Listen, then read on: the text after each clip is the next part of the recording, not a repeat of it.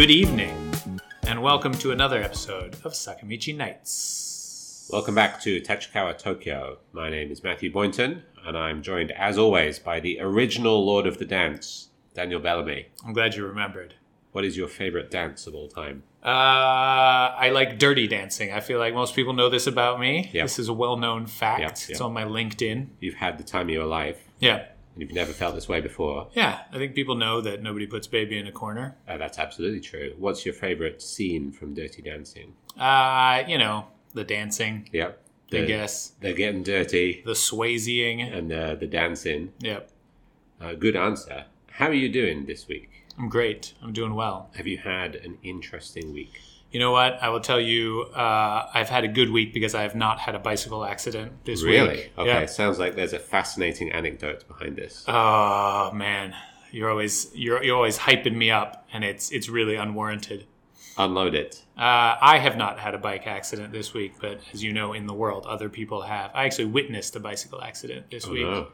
What Uh, happened? I was on a, a fairly wide sidewalk in uh, in Nakameguro, and I was standing at a food truck, uh, waiting for some food, as you do. Important question. What kind of food was the food truck serving? Uh, it was like uh, it was a uh, fried chicken on rice kind of thing Okay. with various sauces. Sounds pretty good. It was pretty. It was really well. You know, I don't think the guy listens to this podcast. There's chances are he doesn't listen to this podcast. The rice was not great. It was like a genmai kind of thing, which normally I love, but Right. it was real dry.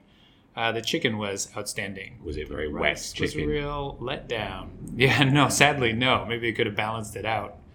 Uh, but uh, yeah, anyway, the chicken was great. The rice, not so much. Spoiler alert: the beer we'll be drinking this week apparently has a very wet mouthfeel. Yeah, So- I, I read that. I'm looking forward to it. Perhaps you could have paired that with the, the very Ah. dry genmai. If only I had thought of that. Please continue. Uh, so I was standing on the sidewalk. This sidewalk's quite wide. There was a section for bikes which was painted blue, and a section for pedestrians which was unpainted. We were kind of standing on the edge of the pedestrian bit, uh, where this food truck was in this lot on the uh, like you know not on the road side, on the the building side, right? Mhm. And uh, I didn't see there was a guy on a road bike, a Cannondale road bike, who came up. I think he was going quite fast, and this was the problem. Uh, a lady on on a mamachari was coming the other direction, an older lady, and he I think tried to thread the needle behind us and go past her. There was another bike at the same time coming towards him. Mm. He went to his right, and she went to her left, and they basically went directly into each other Oh my god. they both hit the brakes, so they didn't collide that quickly. Uh, he sort of slow motion fell off his bike. His handlebars got stuck into her the plastic basket on her bike. She was fine. She stayed on her bike. Those mamacharis are tanks, aren't they? Yeah, I have a feeling the woman was a bit of a tank as well. Like, uh, you know, metaphorically speaking, not not in terms of her stature. Right. But uh, she seemed fine. She was some 50 something year old lady. She seemed totally fine. He was unresponsive on the ground in the fetal position, holding his face. Right. Uh, and everyone was kind of wondering what we should do. We He was, kind of, he was appealing to the referee. He was looking for a red card. so at first I was worried about him, yeah. Uh, but then over time I was thinking, like, what did he hit his face on? The only thing that he could have hit his face on was like her face, I think. His own pedals as he went down. Yeah, maybe. Uh, but he went down so slowly. I don't think he really hit anything on the sidewalk. But he was just kind of lying there holding his face. She was fine. So I thought, they, how have they? And yes, over time, I realized that he was uh, he was playing the crowd for a bit of sympathy. I think he knew right. he had been going too fast, uh, and since he had gone to the right, like you know, I don't know that anybody really expects you to stay to the left on those lanes, but definitely more so than going to the right. Were they actually in the bicycle lane, or were they on the, the walking side? No, they were on the walking side. yeah. Right, so they were in the wrong place no matter which direction they turned. I think in terms of finding fault in the whole situation, it the police would have been like, "You both screwed up." Right. Uh, there's no way to prove how fast anybody was going. I, I think that he maybe caused it by going a bit too fast, but I, I kind of appreciated his commitment to his technique, which was just lay here Right. because he didn't speak. Eventually, everyone will leave, and I'll be free to, to just stand Yeah. up and walk off. Yeah, basically. But he didn't respond at all. And so at some point, someone just said, "We." People were asking him, "Hey, do you need us to call you an ambulance?" And he was not responsive. And if you do that long enough, eventually people go, right, he's not responding. Let's Right. call an ambulance. He might actually be dead. Right, yeah. Uh, and I still hadn't had my chicken yet, so this was really kind of screwed up my Okay. day. Maybe this is why the rice was so dry. It was uh, it was still in We've the been cooker. served, which is like sitting out there while we watch this man bleed out uh, on the sidewalk. Uh, anyway, as soon as someone said, "I am going to call an ambulance," suddenly he was fine. Okay, he stood up. He he kind of he kind of half got up, and then he tried to tell the lady that she was at fault, and she was not interested in that perspective on things. She unloaded on him uh, in the way that fifty-five-year-old battle axe kind of women can do Right. And told him what she thought of his theory about how this all went down, uh, and then basically rode off, leaving him there. And he got up and he was fine. So in the end, everybody was fine except for your dry rice. Yeah, dry rice. Me, I was the one that was. I'm the real victim. You're the real victim here. I would like to file a report. When uh, when you were given this dry rice, you should have fallen to the ground and clutched your face in the fetal position when you first took a bite. So it kind of leads me into my question about the whole thing, which is like, in in what other situations can I employ this technique? Basically anything. Just fall down, yeah. clutch your face in pain, Yeah. and be non-communicative. I, I think it works in basically any situation, Hmm. right? Um, if your wife or partner asks you if you took the bins out and you forgot that morning, Hit the deck, just yeah, fall down to the ground, clutching your face. curl up, some tears, maybe. You know, whatever you want to do. Hmm. Um, dignity is your enemy in this situation. um, you want to just look as pitiable as possible, Yeah. so they they turn away in disgust, and then you throw down the smoke bomb and you make good your escape. Yeah, I guess uh, at some point they're just gonna they're just gonna give up, right? They're just Right. gonna say, I'm I'm to call an ambulance. "Yeah, right. yes, obviously you have some mental problems. I'm gonna call an ambulance." And No, no, you- wait, wait, wait. Uh, I, I did forget to take the bins out, but this is kind of your fault, actually. That rice was very dry. anyway, that was my it's the, the exciting thing that happened to me. I've long maintained as a as a longtime cyclist in Tokyo that you are much safer on major roads than you are on sidewalks or small side streets. Because even though the speeds are lower, uh, people are totally unpredictable, either driving or on bikes or pushing strollers or walking. Uh, and I think the the possible outcome of an accident on a busy road is worse for you because Right. if you get hit by a car at high speed, that's obviously much worse. Uh, but I think the chances of having that accident are much lower, in my opinion. I, I think I broadly agree with you. And um, when riding home now, I tend to take the main road because drivers there have to be aware that there are other road Yeah. users mm-hmm. on that road because it's it's a two lane road for most of it. Yeah. And so they have to be aware of what's going on around them. But the the side road, the back road, is a single lane road mm. basically. It's mm-hmm. one way for most of it. And people don't really seem to be paying attention. Yeah. Right. They're pulling out from side streets, mm. they're taking up the whole road in occasion and like I have Yeah. to pull into the gutter to avoid being run over and that kind of thing. So it is much safer to stick to the main road where people are at least aware that there are other road users Yeah. around them. And in general, uh, fault defaults Yep. to the larger vehicle in Japan in case of an accident. In general, not Yeah, always. That's the assumption. So isn't it? drivers have a vested interest in watching out for you. That is true, but doesn't really matter how in the right you were if they're scraping you up off the pavement. Right? The, the laws of physics don't with, really with, apply. with my dying breath. Yes. I'll say This was you were fault. in the wrong. You- I was in the right here. so you still like you, you can you can only be so aggressive in these situations. Oh? You sure. still have to be very aware Absolutely. that You're if that truck hits you, Yeah. they're going to get in more legal trouble, but you're going to be in more physical More trouble. medical trouble. Absolutely. Yeah, you still have to ride defensively. Are you aware of the Japanese concepts of honne and tatemae? Yeah, Yeah. sure. What, Like, do, what do those two things mean? it's like your what your real face and the the face that you present, right? Like your what you show to people. Yeah, exactly. So your your real inner self, Hmm. and then the self that you present to the world. I had an interesting example of that today when I went for a meeting with some bureaucrats about our beer license, Hmm. uh, and they um, they gave one of the reasons why it's going so long, why it's taking so long. One of the reasons they gave was that they were worried that my business partner, that means you, Hmm. Yeah. was unable to get into the country because of the the current Japanese border closure. I, I wish someone would to- would have told me Right. that I was having this problem. It's a real shame that you're stuck in America.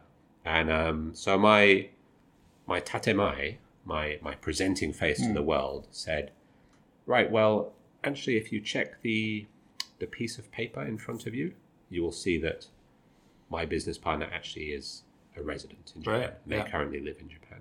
as far as I'm aware.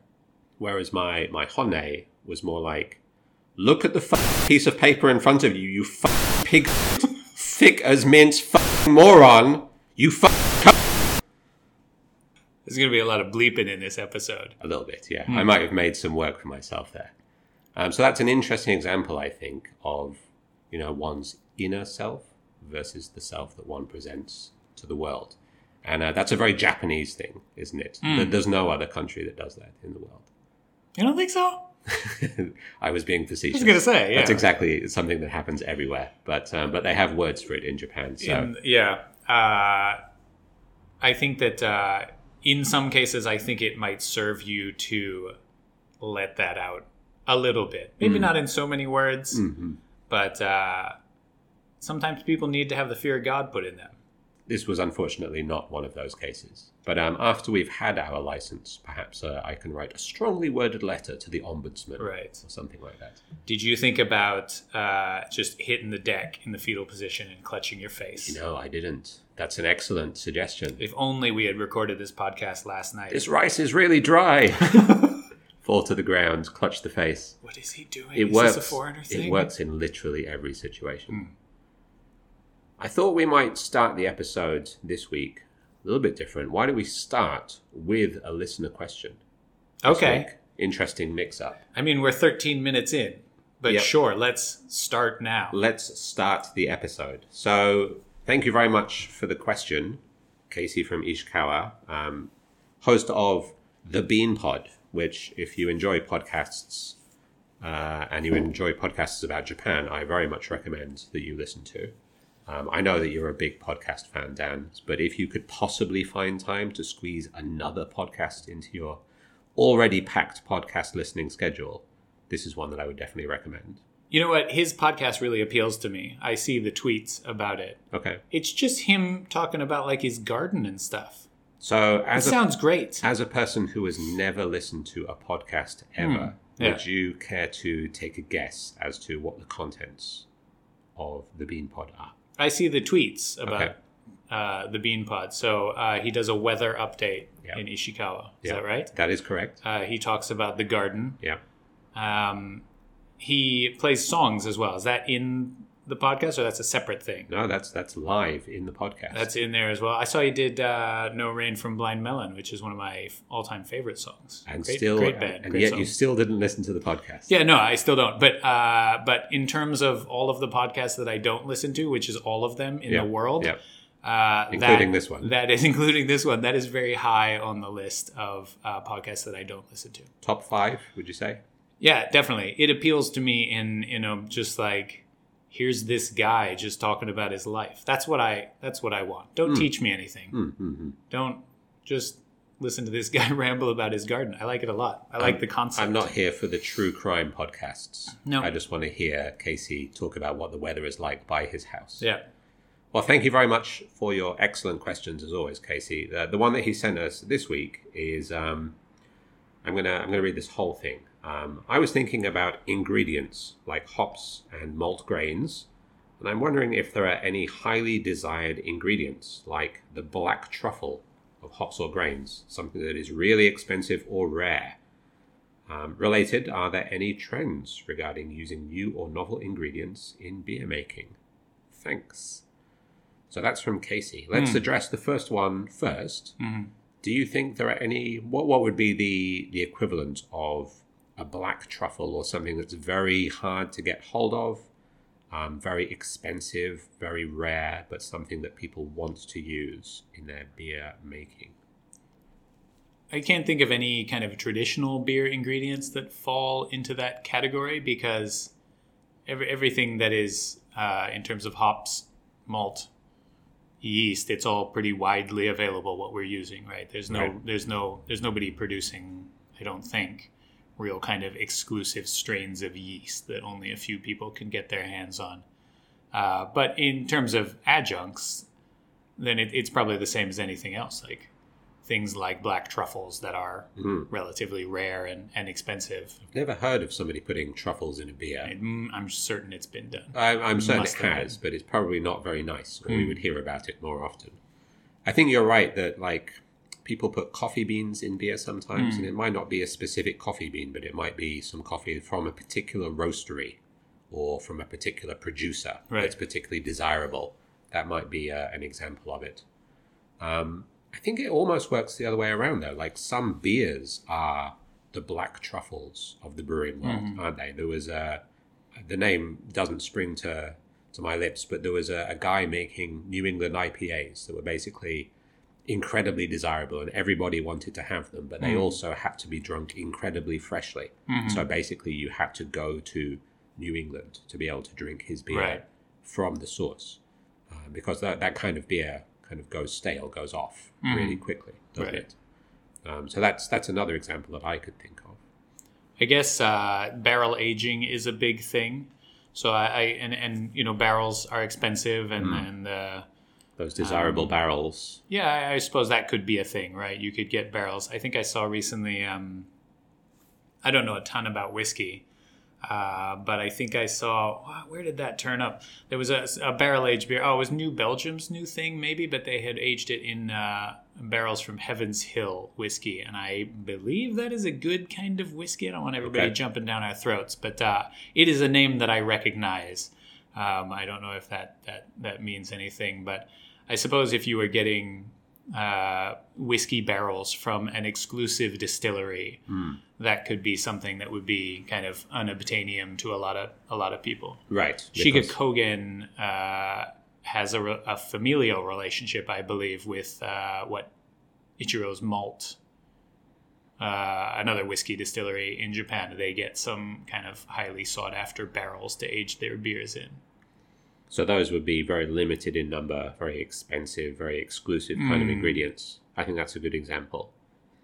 Another kind of similar example, and maybe this is also related to the second question, is that there are always new strains of hops being developed and new kinds of yeast as Mm. well. So recently, Lallemand have released a, a kind of yeast called Philly Sour, which is kind of having a, a hot moment right now.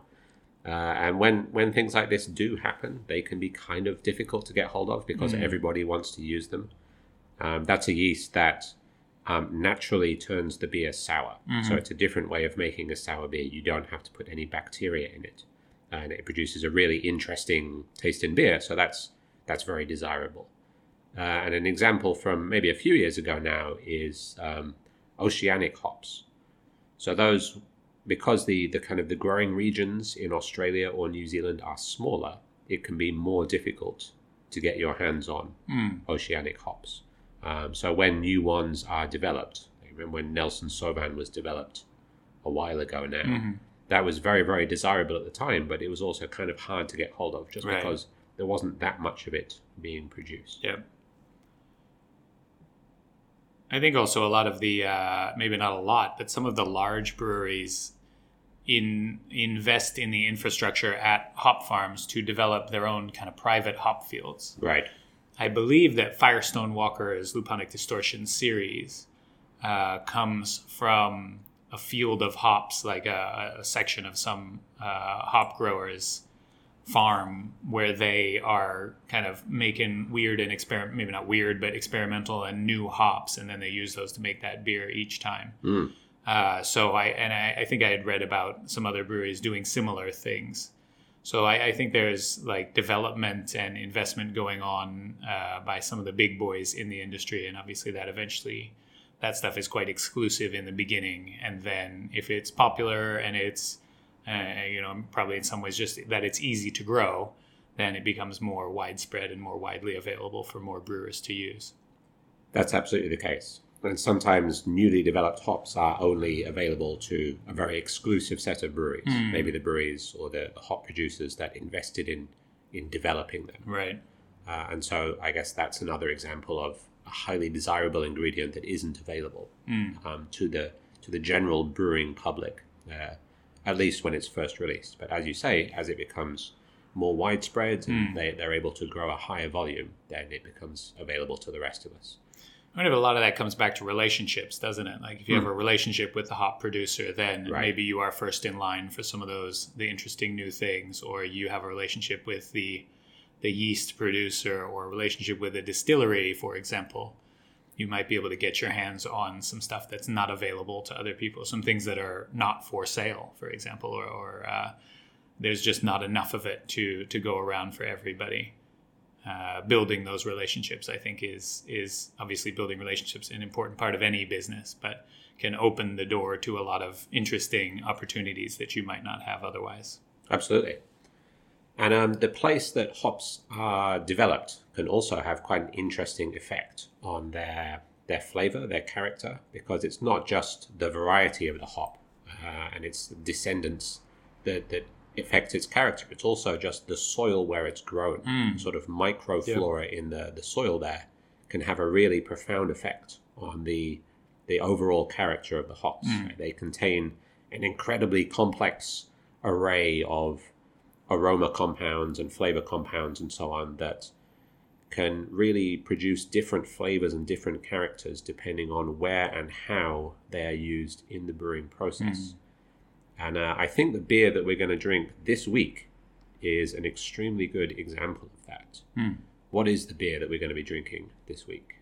this week we're drinking vic secret ipa uh, it's a northwest ipa which as we all know on this podcast is a style that is near and dear to my heart Would you care to to define that style for people who are new to the podcast? uh, dank and piney i think are the two hallmarks you get uh, with you know using kind of uh, modern hops with it. You're going to still get a lot of fruity notes but there's going to be a, a strong uh, bitter backbone to it. Um, it's going to come out usually a little bit darker in color a little more ambery uh, amber goldish kind of color but uh, dank and piney are kind of the two words that come up uh, and this one uh, vic secret is the name of a hop specifically That's right. Yeah. uh, but uh, this Vic Secret IPA is from Stoup Brewing, which is a heavy hitter out of Seattle. extremely delicious beer. So Vic Secret is a hop that I think was developed in Australia, in Victoria, in Australia, um, maybe about ten years ago now, up to maybe ten years ago, and it's a good example of a hop that if you use it at different stages in the brewing process, it produces a very different character. Hmm. So if you use uh, the Vic Secret in the the whirlpool, where the temperature is a bit higher, then it produces a, a kind of earthy and kind of dank character. Hmm. Whereas if you use it during the dry hopping stage, the lower temperature and active yeast going in there, then it produces a much more tropical and citrusy hmm. kind of flavor. Um, so apparently, this beer used Mosaic in the whirlpool. Mosaic is a really complex hop, and then Vic Secret in the dry hopping. So I'm hoping to get a lot of kind of interesting tropical, citrusy, um, fruity kind of Yeah. aromas from this beer. I read an article uh, recently that kind of made my head spin, and it was about survivability. Survivables. Yeah, survivables Yeah. Uh, in hop compounds. And it was basically this premise that when you put things in and at what temperature and how long they're in is going to affect what they release into your beer and the impact that they have on your beer.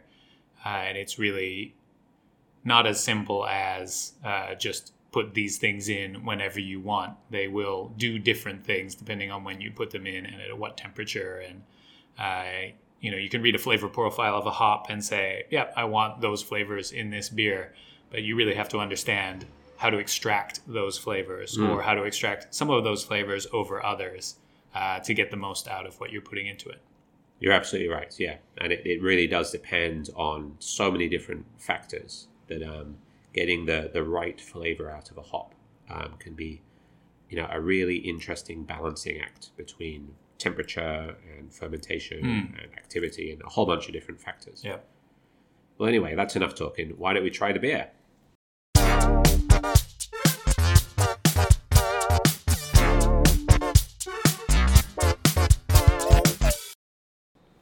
Okay, we're back. Vic Secret IPA from Stoup Brewing. Is it everything you hoped it would be? Yeah. The mouthfeel is definitely wet. I noticed you didn't clutch your face and fall to the floor as soon as you tasted it, so that's that's a pretty good sign so far. I'm saving that. Uh, what are your impressions of this beer? I get a lot of uh, orange tangerine uh, in the nose. Maybe a little bit of pineapple in there too. Yeah, Uh, we've had a lot of beers, I think, recently where what you smell is what you get. TM, I'm going to save that. That's a slogan for something. that's Dan's uh, phrase of the week, Yeah, what you smell is what you get. written on your business cards. Yep. Uh, but this one is not that. You you smell a lot of orange and tangerine. I get a lot of orange and tangerine in the nose, and then when you drink it, uh, it does come through quite dank and piney and resinous. It is dank, isn't it? There's a lot of backbone to it. It's seven point four percent, so it's not a mild beer. Uh, it's not huge, but seven point four percent is uh, you know there's some weight to it, and I feel like that really carries through in the body. Um, you you you taste a bit of the alcohol burn in a, in quite a pleasant way. I think that melds with everything else. Um, it's a beautiful color as well. I skipped over that in the beginning. It's got kind of a rose gold look to it, like a, a little bit of ambery in with the uh, with the the gold kind of standard It- IPA. Yeah, it looks like what you would want a Northwest IPA to look like, doesn't it? for sure. I think maybe what's going on here is that you are smelling the Vic Secret because that's what it was dry hops with, that you're tasting the mosaic because that's what they put into the, the whirlpool. Mm. So that's a pretty interesting illustration of how using hops at different stages of the brewing process will contribute to different areas of the um, the flavor or the aroma and so on. I also noticed that this is a, a beer that 65 IBUs. Yeah, And um, recently we have sort of moved away on our tap boards from writing the numbers of IBUs and more towards just saying, okay, what is the bitterness of this beer? Is hmm. this high, medium, low bitterness? Because the IBUs by themselves don't tell you the whole story. Sometimes you can have a really, really high IBU beer, like the Shibakuzo hmm. from Shiokaze, but that's such a, a strong beer with so much residual sugar in it that it doesn't actually taste that bitter. yeah, Your palate isn't getting completely blown out hmm. by it. Um, whereas this one, it's 65, which is a high number, but I think you also you taste sort of that. This is quite a bitter beer, certainly. and I I like that. Yeah, Um, the trend recently has been towards maybe a, a milder set of you know a milder bitterness, Mm. um, maybe medium at best when it comes to IBUs. But I do quite like a really bitter beer sometimes. Yeah. and this is one of those. it's bold uh, and unapologetic. I like it a lot. Much like the state of Victoria is Bold and yes, bold and unapologetic. that's their that's their other slogan. What's their first slogan? What you smell is what you get. Oh, that's your slogan though. They stole it. Oh damn it! Get my people on the line. Cobbers. How dare they? Now, every week when we uh, drink one of the beers, we also try to pair it with one of eight things. Uh, the options from the wheel of pairings are number one, food or cuisine, number two, TV or movies, number three, music, number four, video game, number five, location, number six, activity, number seven, drinking companion, or number eight, wild card. Last week we had wild card. Hmm. The week before that we had music. Yeah, So, according to our rules, we can't roll either of those again. I think if we get wild card again, it's fine because it's wild yeah. card. Yeah, it could be literally anything. Right. So let's roll the dice. It can be anything except music. Number five, location. Right. So, Vic Secret, where would you like to drink this beer? This is this is a camp out beer to me. When you go camping with beer, it's car camping. You're bringing all you know, like the comforts of home. You're going to bring good beer as well. Uh, but it's cool at night. You're sitting around the campfire. I don't, you know, you don't need something light, and you're not necessarily need something refreshing or or kind of spritzery. I think you want something bold in that kind of setting. Sitting around a campfire, having a chat. Maybe you went for a hike during the day. Um, you're just kind of relaxing in the nature. I want a kind of big beer in that setting. I want a bold beer in that setting. I feel like this would go really well sitting around a campfire uh, at a campsite. Where do you see yourself camping? Are you in the Australian outback? Are you in the mountains? Are you in the forest? By the beach? Uh, I think that uh, kind of Pacific Northwest. This is a Seattle beer. Hmm. That's a great area. Uh, Montana, kind of western Montana, is a great spot for that. I'm thinking like deciduous forests. Uh, Right. Down yeah. by the swimming hole. Yeah, I mean, you want some running water nearby. You want some mountains looming somewhere. Uh, yeah, all of that good stuff. Tall trees, a little bit of a clearing, fire in the middle, tents around it. You know, you got a warm spot to sleep, cook some tasty food. and You're sitting around in your camp chair with some good folks, drinking this beer. That's my spot. Where do you stand on somebody breaking out the camp guitar at this point, or even a harmonica? Yeah, absolutely. you be in favor of I'm, that? I'm in it. You've seen me in karaoke. I'm I'm all about that.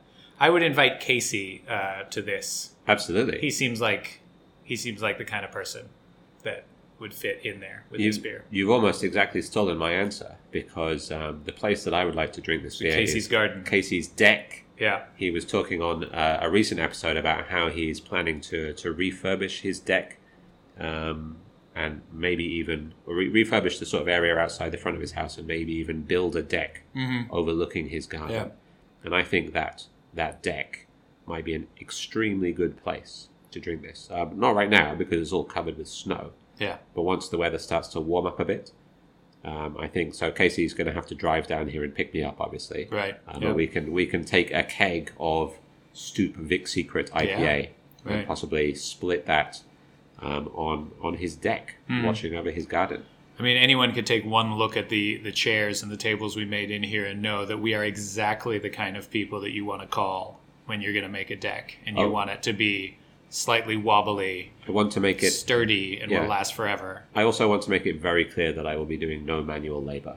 I, I don't know quite where you got the Oh, impression okay, that I was right. volunteering to help out. We're just going to drink. yeah, yeah. He's Okay. gonna he's gonna refurbish the deck, and then I'm gonna sit on it and enjoy drinking beer. Right. Okay. Yeah. No, that's way better. Yeah, Yeah. yeah. Sorry. That, that let's just make that absolutely 100% clear. Hmm. Well, thank you very much, Casey, for the extremely good question, and thank you for your open invitation for us to head over to your house and enjoy some beers on your deck. Very kind of him. Do we have anything coming up this week that people should know about? Man, I tell you what, you're going to be excited about this. You Tell already me- know. tell and me I know you're excited. I am but, excited. Uh, we have a beer coming in on Friday. It's another pre-order, which means it's about as fresh as you can get in Japan. Uh, you love Belching Beaver. I mean, we both love Belching Beaver's peanut butter milk stout. I love this beer. Uh, we also we have a keg of that Yeah. coming in on Friday, but that's not the exciting news. We also have a case of? Yes. uh, bottles Oh of god. Belching Beaver's peanut butter milk stout Nitro, Nitro. edition, Oh my god. which means uh, they made the same beer, but they packaged it with nitro gas. Uh, nitro gas, famously used for Guinness and and Kilkenny and beers of that ilk, and it gives you that kind of creamy, uh, really really creamy mouthfeel. We recently had Nara Brewing's Sweet Memories, which was a, a nitro chestnut brown ale. Yeah, I think chestnut brown that ale, was yeah. delicious. Really fun to pour those beers as well. You've got to absolutely dump them out. That's right. Flip it straight, you know, give it a bit of a, a little gentle roll on the table to kind of mix it up and then crack it open and put it straight up and down into your glass. Yeah. Obviously, a glass that is large enough to hold the contents of the bottle or can. Uh, or you could just chug it right into the belly. I guess you don't get to see it, but I suppose you get to feel it as it kind of filters down through peristalsis. Uh, but I'm super excited about that because that is a great beer. And not every beer needs the nitro gas treatment, but that is a beer that's quite rich and creamy and smooth on its own. And Yeah, I feel like the nitro sweet, gas yeah. is going to take that, like those great aspects to it of it, to a new level. I already love peanut butter milk stout. It Mm. kind of tastes like a peanut butter cookie. Yeah. It's really sweet and delicious, but also nicely balanced. I, I'm generally not a fan of sweet things. I don't like sweet beers at all, but peanut butter milk stout is so good. And so, even if it's a failure, which I don't think it will be, I am looking forward to trying this different version Yeah. of this beer that I love so much. So that's coming in on Friday, Yep. isn't it? Uh, and then at the weekend, I'm heading down to Shikoku excitingly, Mm. it's going to be very exciting to brew our second anniversary beer, Yep. um, which for the first time is going to be available in cans, we think, uh, at our second anniversary event. Mm. Fingers crossed we will actually be open for that. Um, it does look like there is a, a stronger lockdown coming. Yeah. Um, we'll be watching the news just like you, um, but hopefully we'll be open. And even if we're not, we will be able to sell cans of that beer. That's uh, right. In March at our second anniversary. We have a takeout license, so we'll be open for can and bottle sales regardless. And since we'll have this in cans, that will be one of the things we'll be selling. That'll be pretty exciting. The first ever Sakamichi beer in cans. Hmm. Very exciting. Well, that's about all we have time for this week. It's been a, an extra special bumper episode. Thank you very much for listening. Please stay safe, and we will see you again next time. Thanks for listening. Thanks for the questions, Casey. Talk to you guys next week.